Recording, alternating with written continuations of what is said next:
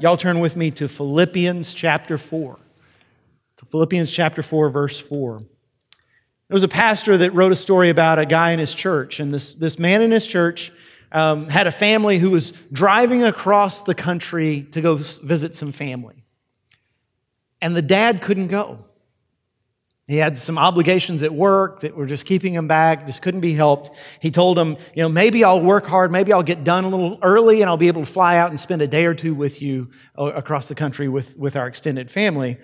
But as it turns out, after the family had left, this obligation he had at work just sort of dissolved. It, uh, it took care of itself. And suddenly he had, found himself with freedom.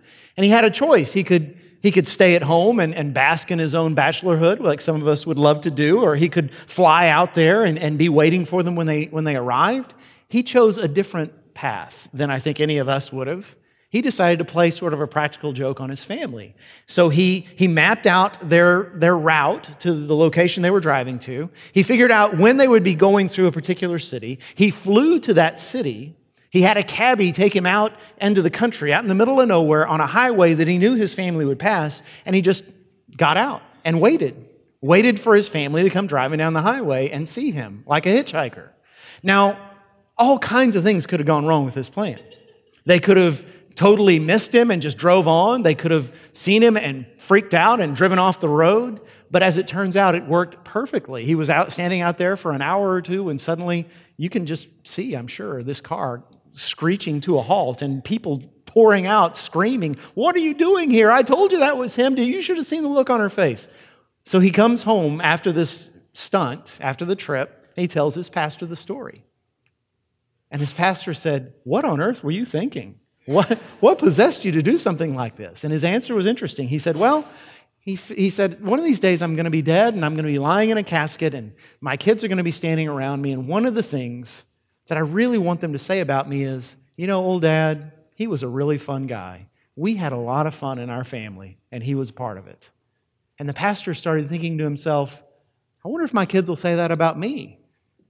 Maybe they'll say, Boy, dad, he sure loved work. Boy, he was at the church every time something happened. He was at the hospital all the time. He was always with other people, but never with us.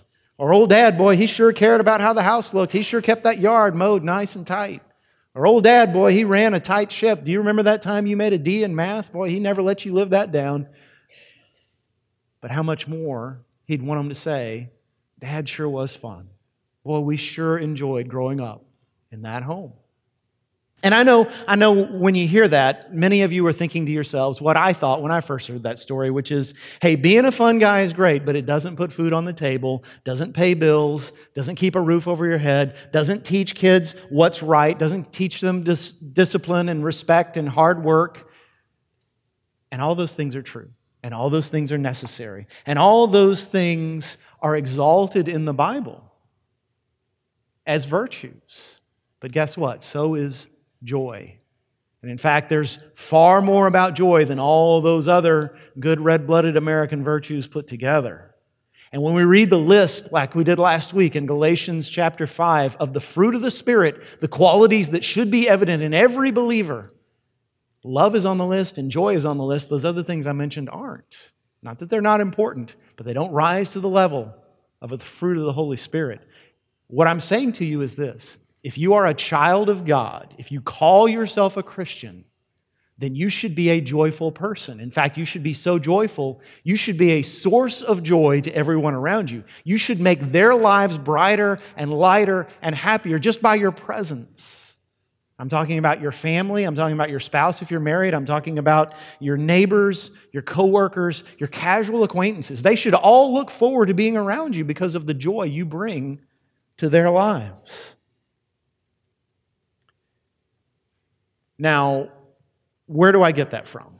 Let's start with Philippians 4, verse 4. This is just a starting point for us. This is our text for today, but we're going to look at a lot of other scriptures. This is written by the Apostle Paul. If you know anything about Paul's life, you know he had plenty of reason to be down. And yet he writes in Philippians 4 4, Rejoice in the Lord always. I will say it again, rejoice. Did God just really say that no matter what's going on in your life, you should have joy? Did God just say, have joy as a commandment? You know, the same way he said, thou shalt not commit adultery and thou shalt not take the Lord's name in vain. And Yeah, he kind of did. So, does that mean, logically speaking, that if you break those commandments, it's called a sin and you need to repent? Does that mean that if you don't have joy, if you're not rejoicing, that it's a sin? Yeah, it kind of does. And that kind of seems wrong when you first hear it. It's like the parent who says to his whiny kid, Hey, you better get happy or I'll give you something to whine about. Right? And we've all done that as parents. It's not our best moment as a mom or a dad, it doesn't really work. And it sounds like that's what God is saying, kind of like the boss who says, Firings will continue until morale improves, right? But that's not actually what he's talking about. See, there's a difference between what we call happiness and what the Bible calls joy. What we call happiness, when we use that term happy, we're talking about an emotion we feel. And there's nothing wrong with that emotion, but it's, it's an emotion. It's not something you can conjure up. It's a, it's a response to your environment. If things are going well for you, if life is turning out the way you want it to turn out, if you get something you wanted, if there's more good circumstances in your life than bad, you feel happy. And if the opposite is true, you don't feel happy. That's not what God's talking about. He's not saying, you better put a smile on your face, mister. Joy is something different. I've got two definitions of joy I want to share with you, both by Christian authors. One is by Kay Warren.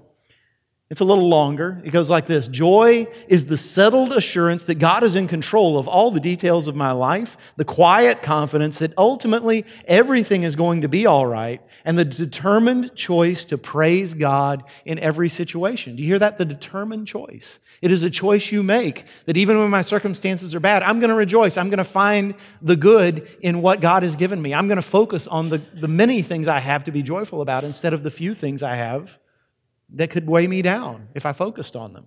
Here's another one by John Piper. Joy is the good feeling created by the Holy Spirit of seeing the beauty of Christ in everything and everyone. So, again, joy is not dependent on our circumstances, it's something different. Here's, here's something that may help you joy is not the opposite of sorrow. A lot of people think, okay, there's sadness and then there's joy and they're opposite sides of the same coin, but that's not the case. Sorrow, there's nothing wrong with being sad. Sadness is appropriate at certain times, and all of us are going to be there from time to time. Sorrow can be a godly thing. The opposite of joy is not sorrow, the opposite of joy is self pity. The opposite of joy is griping, whining, complaining dragging others down. You see? So, the opposite of that, which we've all done, and some of us are very good at it, is to be joyful. And I know what some of you are thinking right now. You're thinking, wait a minute, sounds all good and everything, but this joy stuff, it just doesn't sound very spiritual. Just doesn't sound like a proper topic for a sermon. I mean, that's not spiritual. Joy? Are you kidding me? And I know why you think that. And, and I'm going to say something offensive to some of you. It's because you grew up in church. Can we be honest? I mean, I love church. Church pays my checks. I, I'm, I'm thankful for church, but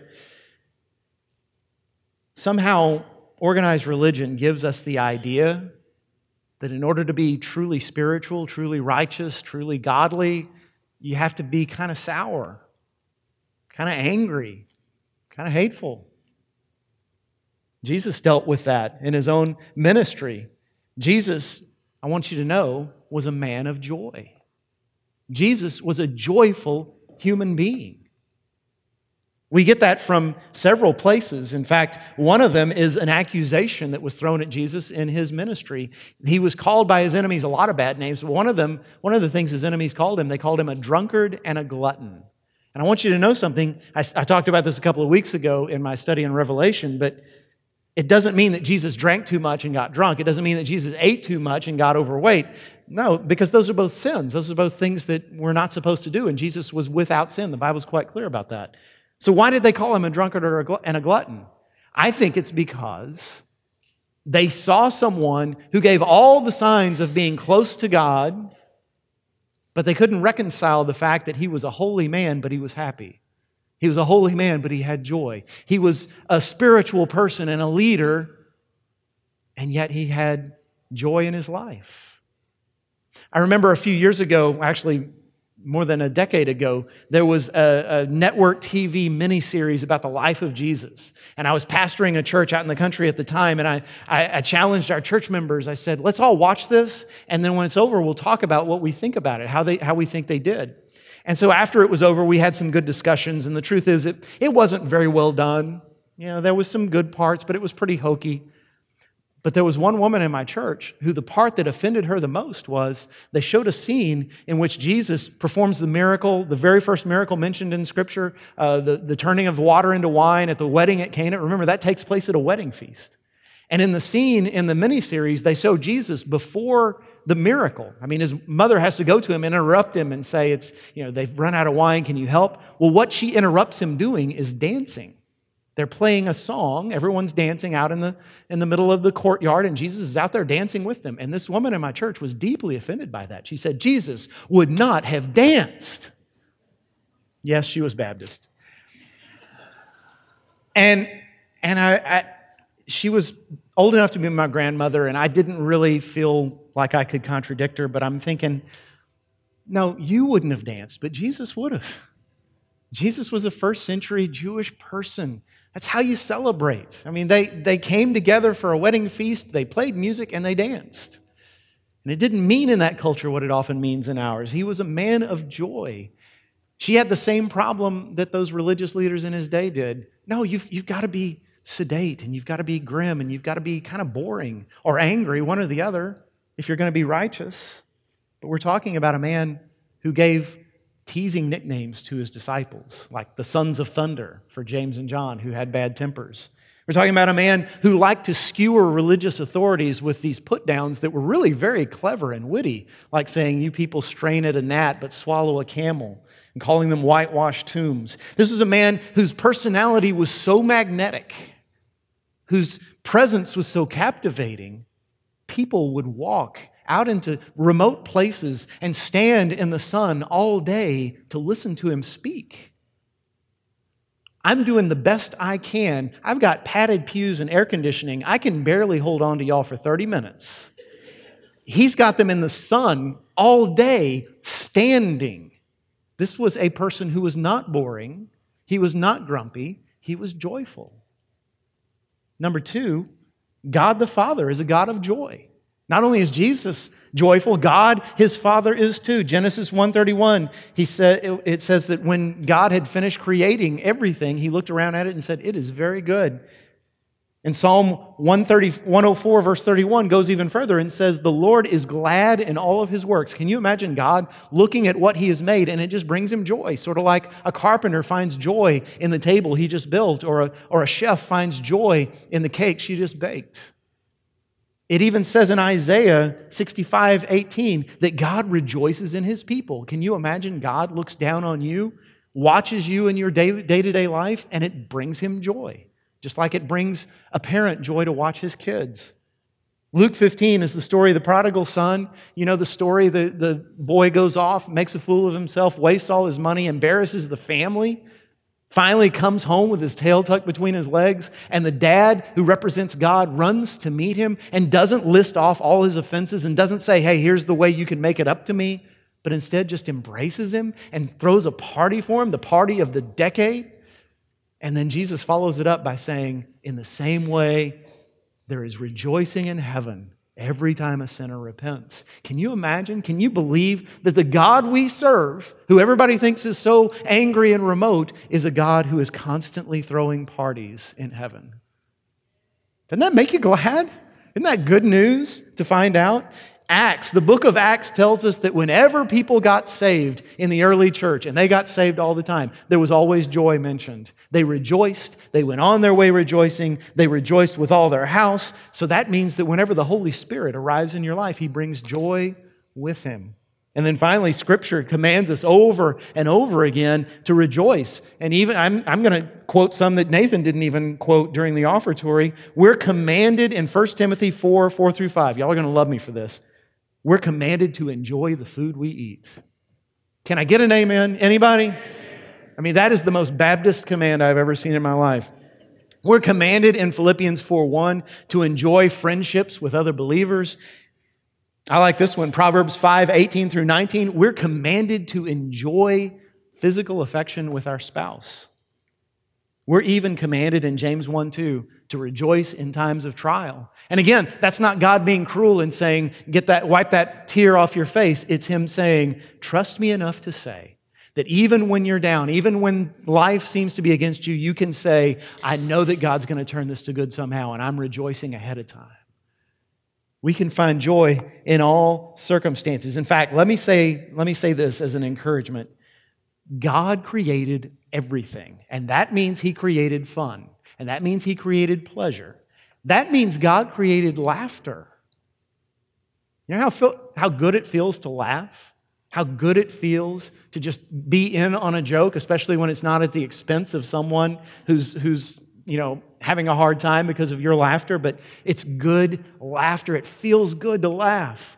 I, am sorry, uh, my wife won't agree with me with this, but there's something holy about the Three Stooges, okay? There's something holy about watching a movie that is just stupid funny and, and or hearing a joke that's just dumb, but it cracks you up. Do you know there's something holy about food that tastes good? God did not have to make watermelon taste sweet. You know how good a piece of cold watermelon tastes on a hot day? And if you don't like watermelon, that's okay. God loves communists too, okay? you know how when you're in love with somebody and they kiss you on the lips, it just you can feel it from your head to your toes and it's just fantastic and you sort of melt into your shoes? God made that. God made that. And all the things I just mentioned laughter, watermelon, kissing, none of that is essential for life. None of that is, if, if, it was, if it didn't exist, we'd still continue to live. Those things are gratuitous. They're gifts from God. They exist for the same reason that when a dad's on his way home from a business trip, he stops at a little store and buys presents for his kids. Same reason why mom sometimes decides to bake some chocolate chip cookies for her kids to have when they come home. It's just, it's just because we enjoy seeing them happy. And so, if you want to do something holy today, something righteous, laugh at yourself. Laugh. Eat some good food and enjoy it. And be thankful for it. Go out with your friends and enjoy one another's company. Enjoy a trip somewhere, enjoy a new restaurant, enjoy some good jokes, enjoy some good stories. A joyful Christian is more evangelistic than a thousand gospel sermons. Especially today when most people who don't know Christ won't have anything to do with church. I can preach till my head falls off, and I don't care how good I try to be, it won't be as effective as you going out into the world and radiating joy. Because what you do when you do that, especially when you identify yourself as a child of God, is you leave them with the impression, I want what she has and I'm not getting it through anything else. So, does that mean, therefore, that people on beer commercials are the most spiritual people of all because they sure do look like they're having fun? That's the next logical leap, right? No, it doesn't. And I'll tell you why. Because there is a difference between the joy of the Lord and the pleasures of the flesh. By the way, you know beer commercials are fiction, right? You know well, never mind, I won't go into that, but it is fiction. There's a distinction between the joy of the Lord and the pleasures of the flesh. See, when you enjoy God's blessings while keeping your eyes fixed on Him, that's joy, and that's glorious to Him. But when you make your physical pleasure, satiating your own physical appetites, when you make that an end in itself, when you think, I can't be happy if I don't have this experience, if I don't possess this thing, if I don't, if I don't have this emotion, then those things become idols in our lives and they destroy us. Not only do they lead us away from God, ultimately, they're like a drug that the next hit has to be bigger than the last, and ultimately, you end up destroying yourself. Let me give you a couple of scriptures to back that up. Proverbs 14, 12 through 13. This is written by Solomon, a man who knew a little something about physical pleasure. Solomon was the richest man on earth at the time, also the wisest, and yet he got led astray because he started chasing after physical pleasure instead of the God who had given him all these things. And he writes, There is a way that seems right to a man, but its end is the way of death. Even in laughter, the heart may be in pain, and the end of joy may be grief. There is a way that seems right to a man. Don't just follow your instincts, don't just chase after your desires. That's the way to destruction. I'll give you another one 1 Timothy 5 6. This is the Apostle Paul, the same one who said, Rejoice in the Lord always. Again, I say rejoice. But he also writes, She who gives herself to wanton pleasure is dead even while she lives. That's true of a man or a woman.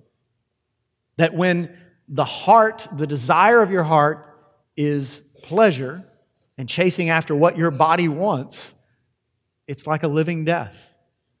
You're constantly using the people around you to give you what you want, and you're never getting quite enough. So let me, let me just remind you that there is an individual, there is a being known as Satan. He's not a creative being at all. He's never made anything in his life, but he loves counterfeiting the things God has made.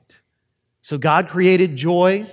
The devil comes back with, Well, I'm going to give you a life of hedonism. That's my counterfeit version of joy. I'm going to give you a life that is devoted to chasing after the pleasures your body desires and it doesn't work. He tries to lure us into this self centered pleasure seeking as an inalienable right, and it leads us to death. So let me, let me address a few specific groups of people in here. If you're a teenager, you probably already know this if you're serious about following Christ, but I need to reconfirm it for you. A lot of what your friends call fun is going to be beyond the boundaries of what God wants for you. And in fact, is going to stray into areas of this is going to be really harmful for you if you pursue it. And you've got two choices. You can, you can go along with them and say, ah, well, God's going to forgive me anyway. And you'll end up making the same awful choices that many people in this room can look back and say, I made those same choices and I wish I could go back and be your age and tell you not to. Or you can follow God's plan for yourself, which is going to make you seem odd at times. It just is but it's also going to rescue you from a world of bad choices. And even more importantly, or at least just as importantly, it's going to show your friends a different kind of life that's going to give you the credibility so that you can lead them toward what will change their eternity forever. Single adults. Man, if you're a single adult, our world has made it, especially in America today, our world has made it so that you literally can do whatever you want and no one's ever going to condemn you for it. There will be no consequences that you can see in the short term for doing whatever your body tells you to do. And that's certainly the way the world says you should live. In fact, when you follow the dictates of your own body, the world applauds you for it. But God is there and He says, But, but I've, I've given you a path to walk. And yeah, it's a narrow path. But I promise you, I promise you, if you'll walk that narrow path with me, there will be far more joy in following the life I've carved out for you than in chasing after the things this world tells you are essential. And then for us parents, you know, that story I told at the beginning about the dad who wanted to be fun, that's a great story, and I love it, but that can't be our number one goal. The worst parent in the world is the fun dad, the cool mom. Don't be that person. Sometimes, if you're a good parent, your, your kids are going to be unhappy with you. Sometimes they're going to not like you. They'll get over it much more soon than they would if you didn't guide them in the way they need to go. Our kids need to have joy. They need to have gifts. They need to have fun, but they also need to be taught reverence and they also need to ta- be taught seriousness about the things that matter. So do the hard thing. Stand up for what is right in the life of your kids. Solomon wrote in Ecclesiastes there is a time to laugh, but there's also a time to weep. There's a time to dance, but there's also a time to mourn. So let me ask you two questions. Number one, are you a joyful follower of Christ? Are you a joyful person? Are you a source of joy to everyone around you? I want you to seriously grapple with that question. Is this an area where you've pretty much got it? Or, is this an area where you still have work to do? Because honestly, you know, odds are, I'm not pointing any fingers at anybody. If my eye contact rests on you right now, don't take it personally. It's just totally random. But in a room this size, I guarantee you, there are some people who suck the joy out of a room. There are some people who are a drain on the joy of the people they know. And you need to confess that if that's you. You need to confess it to God. You need to confess it to the people around you. You need to say, just like you would say if you had a terrible temper and you'd hurt their feelings, I'm really sorry, I need to change. You need to say to them, I'm sorry for taking all the joy out of your life. I'm sorry for being such a drain. Be honest with yourself. How often do you find yourself, just do a self evaluation over the next week. How often do you find yourself really enjoying life and enjoying God and enjoying the things He's given? Versus how often do you find yourself complaining, griping, feeling sorry for yourself? Second question so, how do I, how do I become a joyful person? How do I get there if I'm not? I've already said you can't make yourself happy. The good news is you don't have to do anything to be a joyful person. It is a fruit of the Spirit. Just like an apple tree doesn't have to do anything to bear apples and a tomato plant doesn't do anything to bear tomatoes. If you're a Christian, you're supposed to have joy. It should be flowing through you right now. And that also means that if you're a Christian and you know you are, but you're not producing joy, then there's something wrong. Just like there'd be something wrong with your tomato plant. If it wasn't producing tomatoes, you'd say, it's not getting enough sun, or I'm not giving it enough water, or we need to put it in better soil. So, what are some of the things that could be blocking you from the joy you're meant to have? I want to talk about those, and then I'll be done. Five things I know, and there may be more than these five, but five things that could be blocking your joy. All right, you ready for this? Number one, number one, it could be that you're going through grief right now. We all go through times of grief at times. Even Jesus. Jesus, in Isaiah 53, he is called a man of sorrows and acquainted with grief. In his Beatitudes in Matthew 5, he said, Blessed are those who mourn, for they will be comforted. See, the Bible's very clear. It's not unholy or ungodly to cry. It's not wrong to mourn. If a loved one passes away, it's okay to be sad. If, if your health takes a downturn or your finances take a hit or you yourself um, or suffer some struggle in a relationship, it's going to hurt. And it's okay to acknowledge that. In fact, one thing I want to tell this church and, and, and all Christians one of the reasons there is a church is so there's a place full of people who can help you bear those burdens.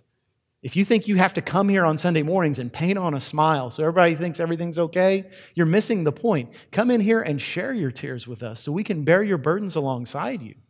If you're not part of a life group, become part of one so there will be someone who knows what's going on in your life and can help you bear those burdens. So, again, grief is not a sin, but God doesn't want you to live in grief. He wants you to move beyond it eventually and move back into joy. There's a second, second possibility. Maybe you're not experiencing joy because there's an area of rebellion in your life against God. The unhappiest people I know are not non Christians, they're Christians who are living in active rebellion against God in some area of their life. They're just refusing to surrender some area of their life to God's will. For instance, there are Christians who have just refused to forgive someone. And yeah, they've been deeply hurt. And I don't want to minimize that, but they're refusing to move beyond it. They're refusing to forgive. And it's almost like they think, well, if I let myself be joyful, it's like I'm letting that person off the hook. I've got to be miserable so they know how bad they've hurt me. Meanwhile, the assailant over here, the person who hurt you, they're just merrily going on about their way. You're not affecting them in the slightest. You're punishing yourself. Forgive them and experience joy. Other Christians, it's, it's fear that they're refusing to surrender to God. It's fear, it's this paranoia that says, I can't be happy unless I get healed of this illness. I can't be happy unless my kids are in good shape. I can't be happy uh, unless I, I have this job that I love. And that fear stops us from enjoying the things we already have. By the way, let me speak another word to parents right here, just that's sort of related to what I just said.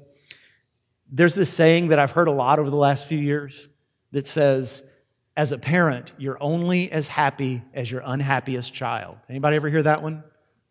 Is it just me? Sometimes it seems that way. I understand why people say that. Sometimes it can feel true. But I want you to know that's not in the Bible. And that's actually a very unbiblical statement.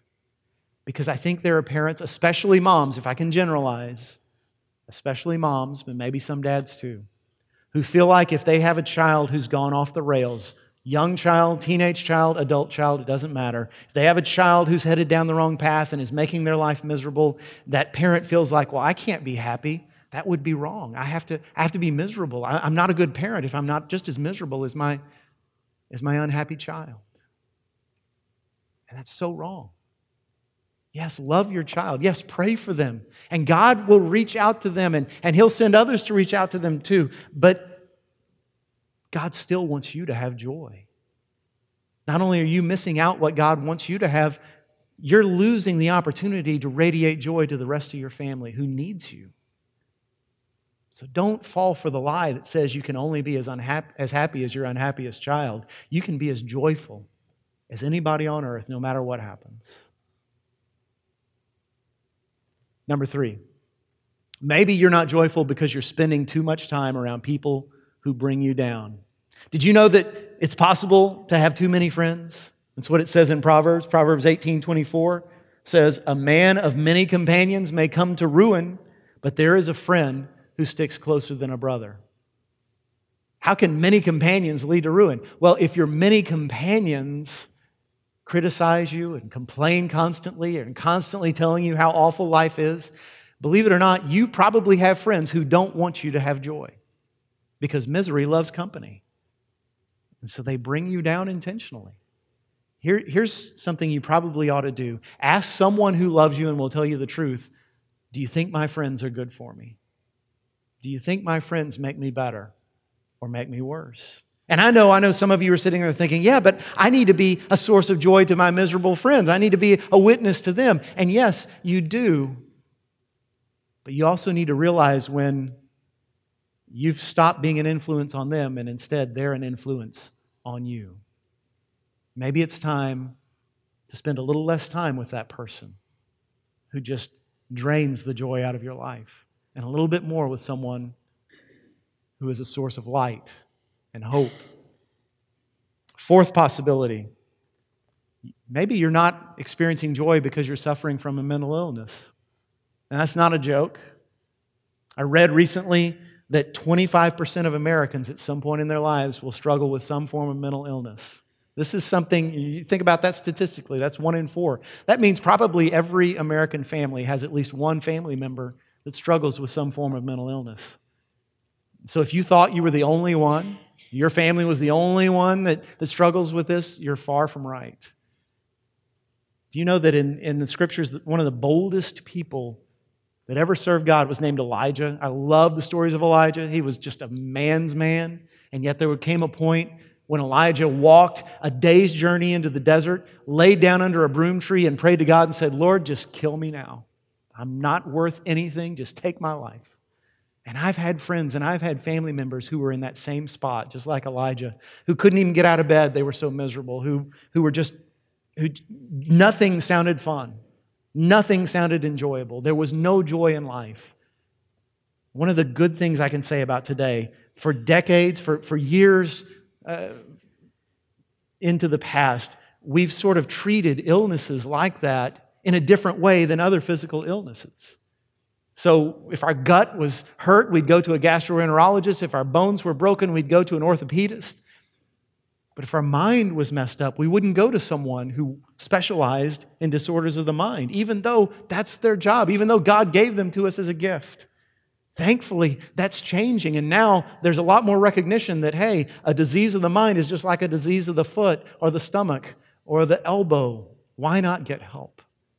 Fortunately, we're, we're blessed here at First Baptist Church to have Larry Renetsky, who leads a, has a counseling ministry right here on our campus. And I know many, many people who've called him and gotten help, and I urge you to do that.